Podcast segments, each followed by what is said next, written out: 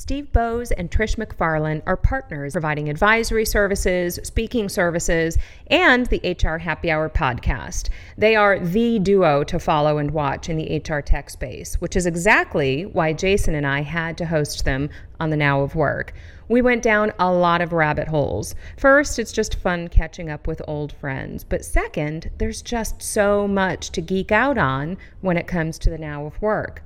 In fact, we had to split this into two episodes. There was so much to cover. Don't miss rant number one. Yes, of two rants, but rant number one, which is Steve's rant about finally treating health and wellness, which includes mental health, as the priority it is. There is a huge opportunity for workplace tech solutions when it comes to this topic, and I hope this is the year we tackle it. We were just getting started in this episode. I hope you enjoy. Take a listen to Jason and I with Steve and Trish in our first of two episodes.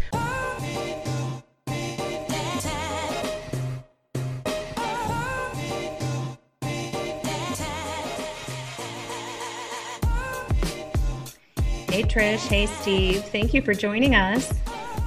Thank you for having us. Yeah, great to be here. Thank you. I love that it's like the the two like the duo and the duo. I could not stay away from this one. I wasn't going to let Jason have you all to himself.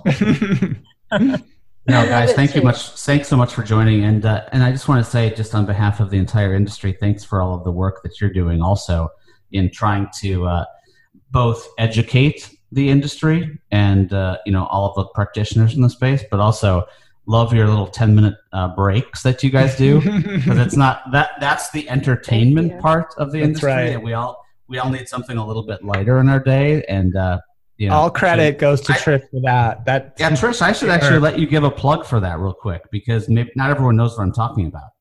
Yeah, so I it was very self-serving, uh, as most things start that way sometimes.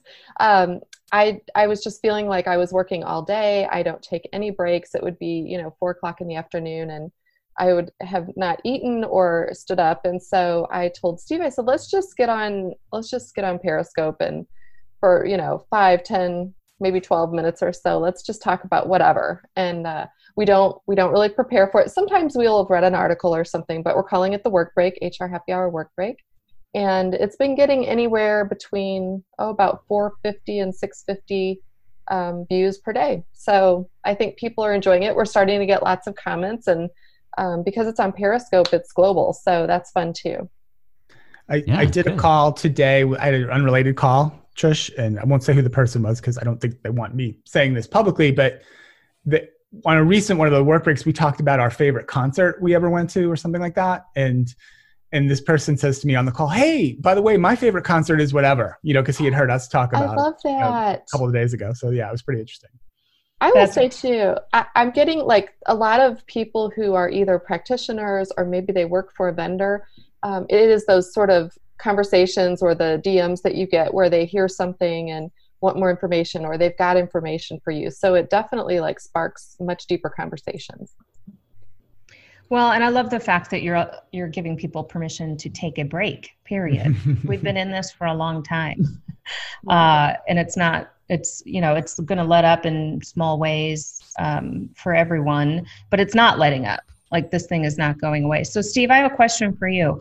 When do we get to stop talking about COVID? Because it just like this all just sort of is right now like when do we stop talking about it in terms of covid context? Yeah it's it's really tough because i do i do get the sense that you know we're still swimming around in the hr world the workplace world the work technology world right? All the associated uh, aspects of, of the workplace. And it's hard to stop talking about something that's you know the classic black swan once in a hundred year event. Uh, probably we can start I think the conversation is starting to shift a little bit only because uh, in concert with I think every state now is the, uh, by the day we're recording this, every state in the U.S. now doing at least some form of relaxation relaxation of their stay-at-home rules and quarantine rules, and more businesses opening up even in limited forms. I think the conversation becomes less directly about COVID maybe and more more about how we help organizations, how we help people, how we help kind of our communities we live in, honestly, navigate uh, what I think is going to be a really lengthy recovery. Um, so I think it's COVID related, but maybe it's it's less about, um, oh my God, I hope I don't get sick. To how, more about how do we ensure we we we stay healthy and, and, and our businesses stay healthy too. So hopefully we'll, that's the shift that'll start to happen. And, and hopefully the infection rates continue to go down and, and, and people are, are, are going to be safe out there. Yeah. And, and, and if I could just jump in, just if you don't mind, I mean, Steve and Trish, I want to jump with both of you on this one. So Steve, you just said lengthy recovery, you know, and, and I firmly believe, well, not that I want to believe that, but I firmly believe that based on what I'm seeing as well. You know, and you know it's fascinating to me you've got something like 30 to 40 million people that have filed for unemployment just in the us alone. Right. and you know you realize that it takes five minutes to fire someone or let someone go. You know yet it takes five months to hire someone. Um, so you know when people say the jobs are going to bounce back and you think you know hey by fall everything's going to be great um, you know that's not what we're seeing in the enterprises that we're working with. Um, but so when you said lengthy recovery, it, it just it spurred that I agree with you on that. And I'd love your thoughts as well as Trisha's thoughts on, you know, it, you know, is there a point we're going to say we're recovered or is this and I know we don't love the words new normal and all that other stuff, but I mean, is this just going to go on for a while and we're going to you know just see peaks and valleys? Like, what do you think? Uh, well, for me, I, I think it's, it's my, my my reckoning it's 10 weeks or so 40 million initial unemployment claims were filed right roughly in the us so that's about a quarter of the workforce pre-pandemic.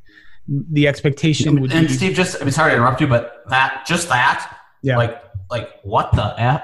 Sorry. But you know 25% of the that's one out of four people. Yeah. So I, i'm a numbers geek. I'm a labor market data geek to the point of kind of distraction for me, it probably will be initial claims getting down below into the maybe half a million number, right? The initial unemployment claims, the, the biggest number was 6.9, I to say 6.9 million a few weeks ago. It's been descending every week, but still was 2 million jobs. Uh, initial claims yesterday is the day we record this. That number's got to get down into the few hundred thousand. It was about 200,000 per week before the pandemic in a normal week. And that was, that's like a 50 year baseline. I know this, I know your podcast is not labor market data today, so I apologize for putting the audience to sleep. But I mean, I think you've got to look at the data, the macro yeah. data first, right, in order to figure out what's happening. And so for me, uh, initial unemployment claims would be first, and then followed by uh, the, when the JOLTS report comes out that, um, the, from the BLS, and that shows the number of hires and the number of dismissals, right? And that's was interesting. Even when times were really good, there was always like five or six million new hires every month and five or six million dismissals. Like people would forget that. Like six million people left their job every month, right? Even when in the best of times. So I'd like to see what those numbers sh- shed out to be in the next JOLTS report, just to see how many hires are happening. Because it's really difficult to gauge. Right now, all we're seeing is the other side of it. And, and when company when that number starts to pick up, right, it, it, it'll hit a trough if it hasn't yet when the when the monthly hire starts to pick up, then I'll start to be much more optimistic about yeah, we are going to start coming out of this. That's a, that was a very geeky and long answer. No, no, no, I like it. I like it. Trish, well, I'm going to ask you, to geek out. I'm going to before Trish oh, um, sure. comments. I want you to geek out on one more thing that I have been wondering about the industries that probably experienced the majority of those layoffs are not going to recover. Uh, like i don't think people are going to go back to work in the same industries. They're not going to go back to work you know at the same rate in hospitality and retail and uh, travel and and that kind of thing. And so how people and and the verticals they go back to work in uh, is interesting. And then I also read a stat the other day that 50, we're going to lose 50, and I, I hope this is not true, but half of small business in America won't survive. So small business is getting cold hard. Industries are getting shattered, and they're not going to consume those employees back. Other industries are going to consume them back. What do you what do, like? Tell me about the tea leaves there. What does that mean for how we sort of resort uh, talent? Yeah, I think that's a great question. And I think it, it, sheds light on one of the really challenging aspects of this. We were talking about these 40 million initial unemployment claims. They're disproportionately in uh, a collection of industries that tended to be uh, lower on the wage scale, a lot of hourly workers, a lot of people with just you know relatively less um, uh, education attainment and things like that. The funny thing is when the first official unemployment report came out, like the one that maybe took us to 14% or something, wage data went up. Average wages went up, right? And the reason wages went up was so many people on the lower end of the wage scale were out of work. So the people who were left working on average we're making more and it'll probably happen again on the next unemployment report as well. So i think there's a huge challenge uh, you know not just for organizations but for overall economies to say like how do we try to transition lots and lots of people back into work when the jobs that they were doing are not going to come back anytime soon or maybe ne- never at all? I think it's a it's a huge challenge um, for uh, communities cities governments and, and, workforce planning people. I don't really know the answer to it but i, I think you know it's, it's a huge problem right now Trish, we were talking we were talking before this started about kind of there's still a lot of people out there that need to get work done you know, and we're kind of we were going. I, am not. I'm, I'm not going to say it's COVID fatigue, but we've been talking. It seems like every single call we talk about it. So I'd like to just frame the question a little bit different to you. Is eh, what are you seeing? I mean, both from a recovery standpoint, or you know, are we still in the bleed? You know, a, but then b, you know, what are you seeing people focus on? Because you know, a big word that we've been using is focus. Like, what are you seeing the people focus on? And I love the way you said stuff still has to get done. Like people still have to work, and vendors are still creating great products. Like let's not just shut everything down, you know, until everything's perfect again. I think that's it's a really good point you make because you know in this particular situation it's something that's impacting everyone globally and certainly as Steve mentioned there there are certain um, levels of, of education or or types of jobs or industries that could be impacted more than others. But i think that this is a time where everyone feels insecure. We don't feel safe. We don't necessarily feel safe in our own home in our own town in our own cities. Um, and so it's different because we have to deal with those emotions first. It's not just i lost my job or i'm at risk of losing my job so when you mention like you know stopping the bleed i think people can't really focus on the getting the work done if they're still highly focused on i need to make sure i don't get sick. I need to make sure i don't die and leave my kids or my elderly parents or whatever. I mean i'm just speaking for myself. That's what's in my mind every day in the back of my mind. So part of it is you have to make sure that you are feeling as safe and secure in terms of food shelter and the necessities before you can really start thinking about getting back to work. The other thing I would say too is that just as as humans, we tend to think about what's in the future. We're always looking ahead, which sometimes can be annoying, right? What's the future of work and the future of this and the future of that? But we do so because it gives us something to strive for. And I think the difference is right now, we're all focused on immediately where I am today. How do I feel today? So it sort of in a weird way for me takes away some of that hope. So when i talk about you know with different vendors or different hr professionals or just you know family and friends about the work they're doing I, I try and make sure that we're talking about yes how are you today? Of course. But what are you thinking about even if it's just a week away? Maybe it's not 10 years out or three years out maybe it's next week but at least we're planning so i think the sooner that we can start getting some sense of routine around a, a week, two weeks out, and hopefully calm down some of our own fears, then we'll feel like things could maybe get back to business.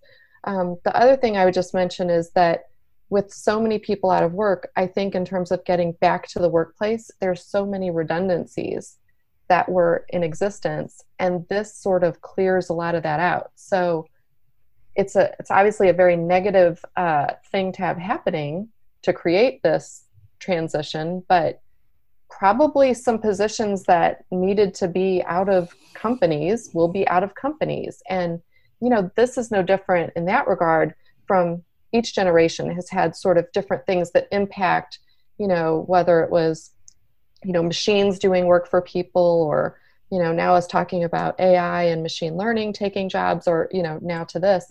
um, I think there's always going to be that element. So you you still have to have people thinking about how can I use my skills differently? Yeah. And again, get out of that panicked fear state, but I feel like that's still where probably a majority of people are. You know, Trish, I want to grab this next question, and uh, Jess, I'll turn it back over to you. I don't get to talk to these guys that often, except when we're on the road, and uh, we're That's not, not happening now. so now I uh, I have to get to capture the time.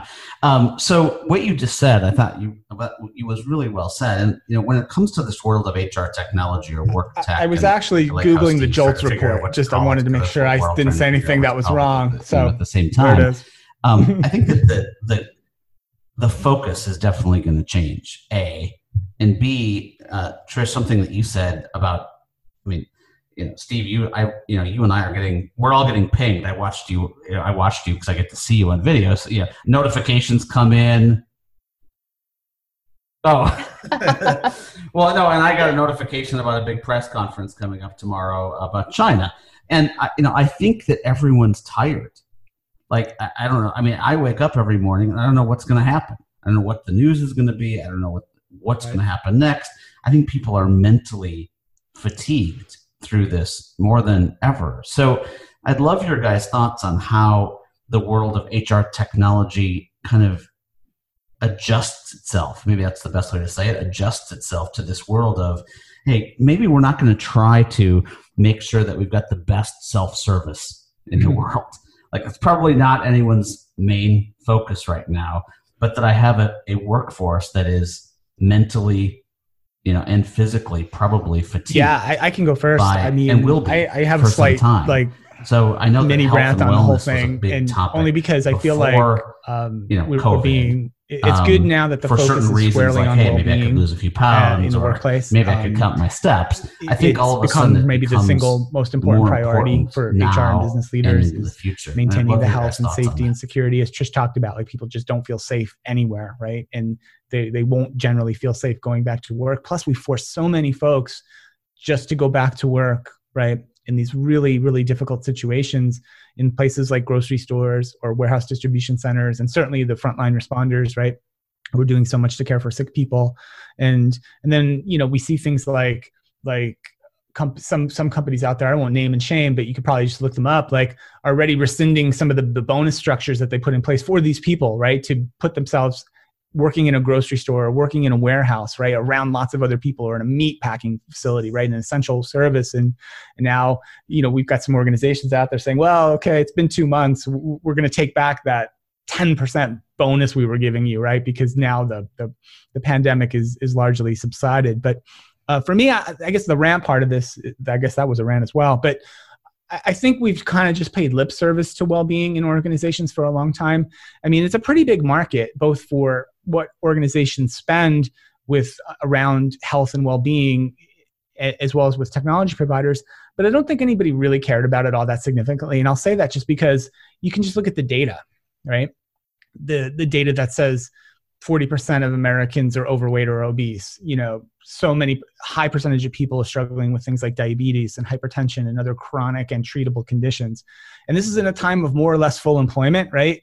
The unemployment rate was three and a half percent before the pandemic hit. It was like that's like a 50 or 60 year low. So it's, it's as close to full employment as we were ever going to get.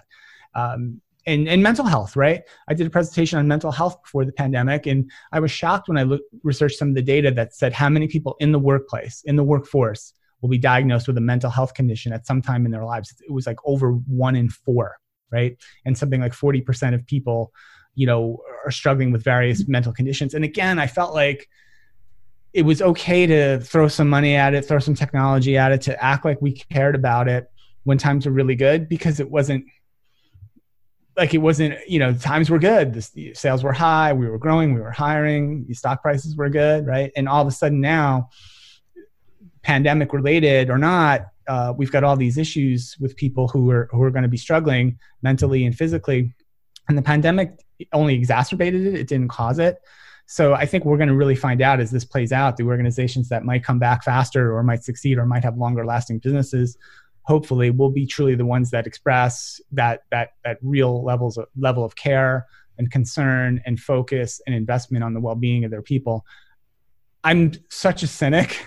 I feel like we'll do it for a while and we'll talk about it for a while. And then we're going to declare at some point we've we've we've defeated coronavirus and we're going to go back to how things were. Just like those companies have already rescinded their hazard pay right for their people working in the grocery store and uh, after six or ten weeks. So that's my rant on it. I think it's the most important issue in in work and workplaces certainly for the next year. I just hope that it it remains a highly important issue past that that window of time and i'm, I'm not sure it will or not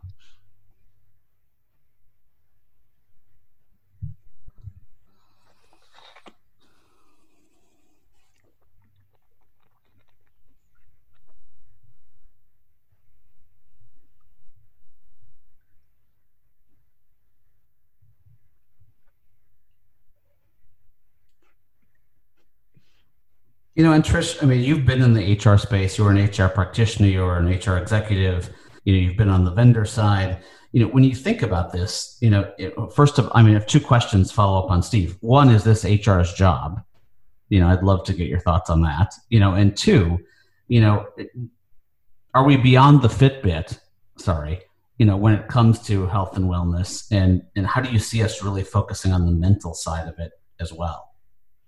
I'm glad you mentioned the mental side because as Steve was talking, um, yeah, with the HR hat on, I do think it's HR's job, at least while I was a practitioner and then talking with, you know, other practitioners I know. I think that um, for a long time we've, you know, really tried to push things like EAP and it was also around mental health awareness, but that was never, um, I'm going to be very broad stroked here, but, but Gen X, we were kind of raised up, I think, when we started working um, you know, for baby boomers or even older, it was really just to keep our mouths shut, right? It's come to work, work hard, keep your mouth shut. You aren't going to be telling anybody. Surely you're not going to tell them you have any sort of mental health deficiency or issue or you know need time off or anything like that that was not how it was done and i do think that even prior to uh, to covid happening i was already seeing sort of that the younger generations coming behind us talking about it. So, one thing I think that will be good that comes from all of this is that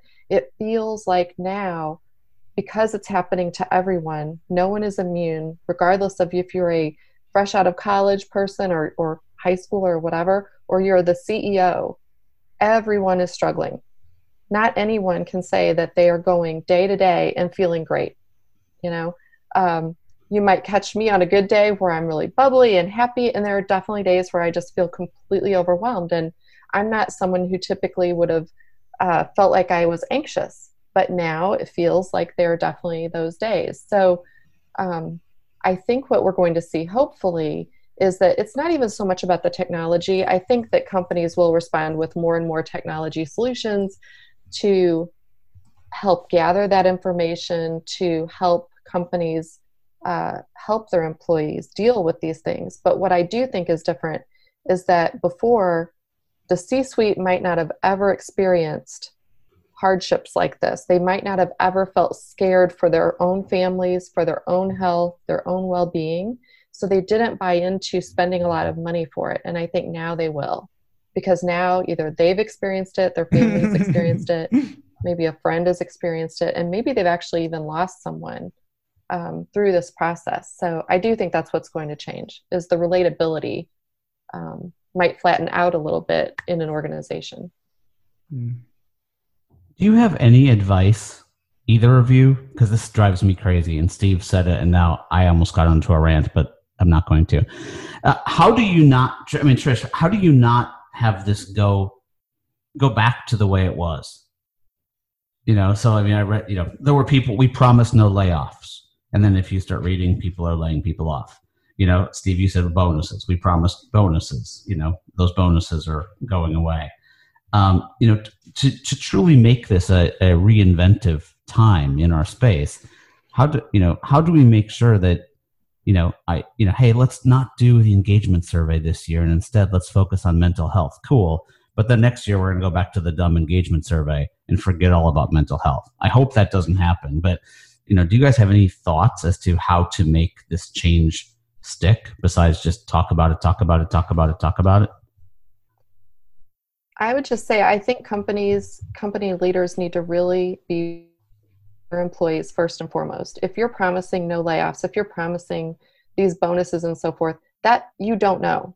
You don't know. And employees have to understand that. if someone's telling you that, it's a line. It's no different than, you know, Steve and I are a small business, like like many people. And, you know, it's like the loans. We were all going to get these loans. It was going to be wonderful and, you know, forgiveness and all that. It doesn't happen. So you have to sort of assume that, especially in a time like this, no one has the answers. We're all just trying to do our best based on the information we have today. So, um, in terms of not going backwards, I, I just, I think a lot of the things that we have all been talking about, I will lump myself in there as well, um, for the last 10 or 20 years. Is it, is it really that important? Is it really that important if I did that engagement survey back in 1999 that I then did nothing with, that I then surveyed them the next year and the next year and the next year? No, that's no longer that important. I think we're going to redefine, yeah. hopefully, HR leaders. Thought on it, and, and I, I could be completely wrong about this. What is really important for me? I, I think more, it's more about really trying to communicate the message that to if making you're, sure you're striving to go right back to the way and that we were, are actually this, you know, supporting them. And it's weird to be nostalgic um, for like 93 days ago, but I think we kind of are in many ways. But if you're if you're striving to go back to that, I think you might miss the mark because where we're going, wherever we end up, won't be where we were before right? And whether that's societal whether that's industry shakeups whether business models are going to be irreparably changed.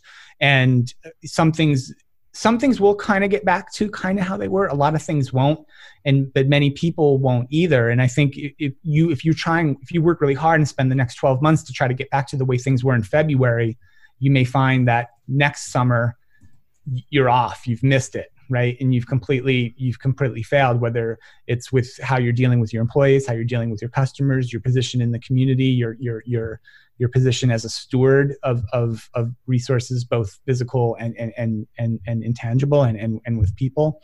Um and so the optimist is me in me says like you know the as trish said eh, the more enlightened leader or everyone really has been affected by this in some way that the the the optimist in me says that well those people those people who are really driving the decisions right? The the the you know Fortune 1000 companies that most point, most Trish. companies and the other thing that keeps coming from, to mind right? as I hear both or try of to you emulate in many um, ways talk about are, are going to talk about see the how world things much look differently now. and see their position. Um, I keep thinking about personalization, and we've done it out of for a time, necessity over the last more, couple of uh, months, but I hope it some of the things we're stays. about, We've right? blurred the lines in so many ways. you know, in caring all about things, truly caring about their uh, well-being. people are getting acting like it. scrappy. They're getting, instead of you tossing they're being adaptable. They're we're we're all just sort of figuring out how to work harder than ever with what we've what- got what we and where we them. are. It's- And on and it our can be a home dumb fronts, thing. I've seen some everything's examples in the mix. It's not dumb, You know, and we're still I saw some figuring it out Trish, I and meant to talk that about this on the And work we've break, also and sort of like before given Memorial permission there were several say, really, really big companies that said, right now. we know you're all working plates I have to keep spinning, 16 but I'll hours a day. No one's taking a so day even off. like how people Friday sort of like closed. destructured the Friday before Memorial Day weekend. Cisco was one example of a um, company to, let there were a people fully show up when and how they can show up, and they're being just read today more Manulife, the big global insurance company perhaps that's than we um, ever gave people John credit Hancock here in for, the US you know, for having the ability to do that. Hundreds of thousands Um, of and so I love worldwide. the fact that we've sort of thrown all of these saying it's a day off, preconceived notions to the wind. Small We've shown up like and proved think those are really ourselves. telling. And I Um, hope that some of that I mentioned this Trish the other day. Like, when's the last time you got an email by letting of out of the people office? figure out whether it's breaking it into teams and And I think that's projects insane and too. You know I know we don't have anywhere to go, workflows and, and but different like it, it's weird you know, that even in terms of like the business you know, day, you know, business happening. So hours companies and business are, days. Addressing that If we and just sort of throw it all of that to the wind, hopefully will be um, the examples maybe and the we ones will I think have if we shine as, as whatever whatever voice we have in the industry, because they're whatever doing influence work we on may their have terms, in and the that's HR not a industry, thing. I think shining a light on those really positive examples is, is a way we could we could hopefully help. Uh, that's that's one of the things I think. Yeah.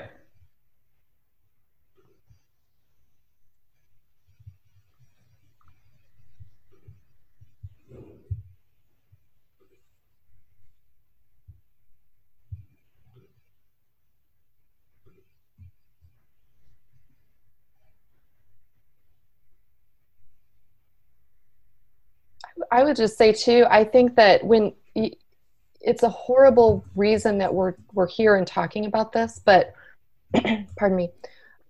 This this could be a great thing. This is the time. We've all been, who wants to go back to to what normal was. Seriously, for years, everyone in our entire industry has complained and complained and complained about everything, about how it's all broken.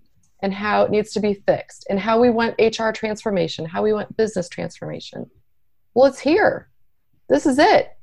What, like this is good news. So I I get that it's a horrible uh, thing that has put us in this place, but my gosh, let's let's do something. Now's your chance. If you don't want disengaged employees, you don't have to have them, right?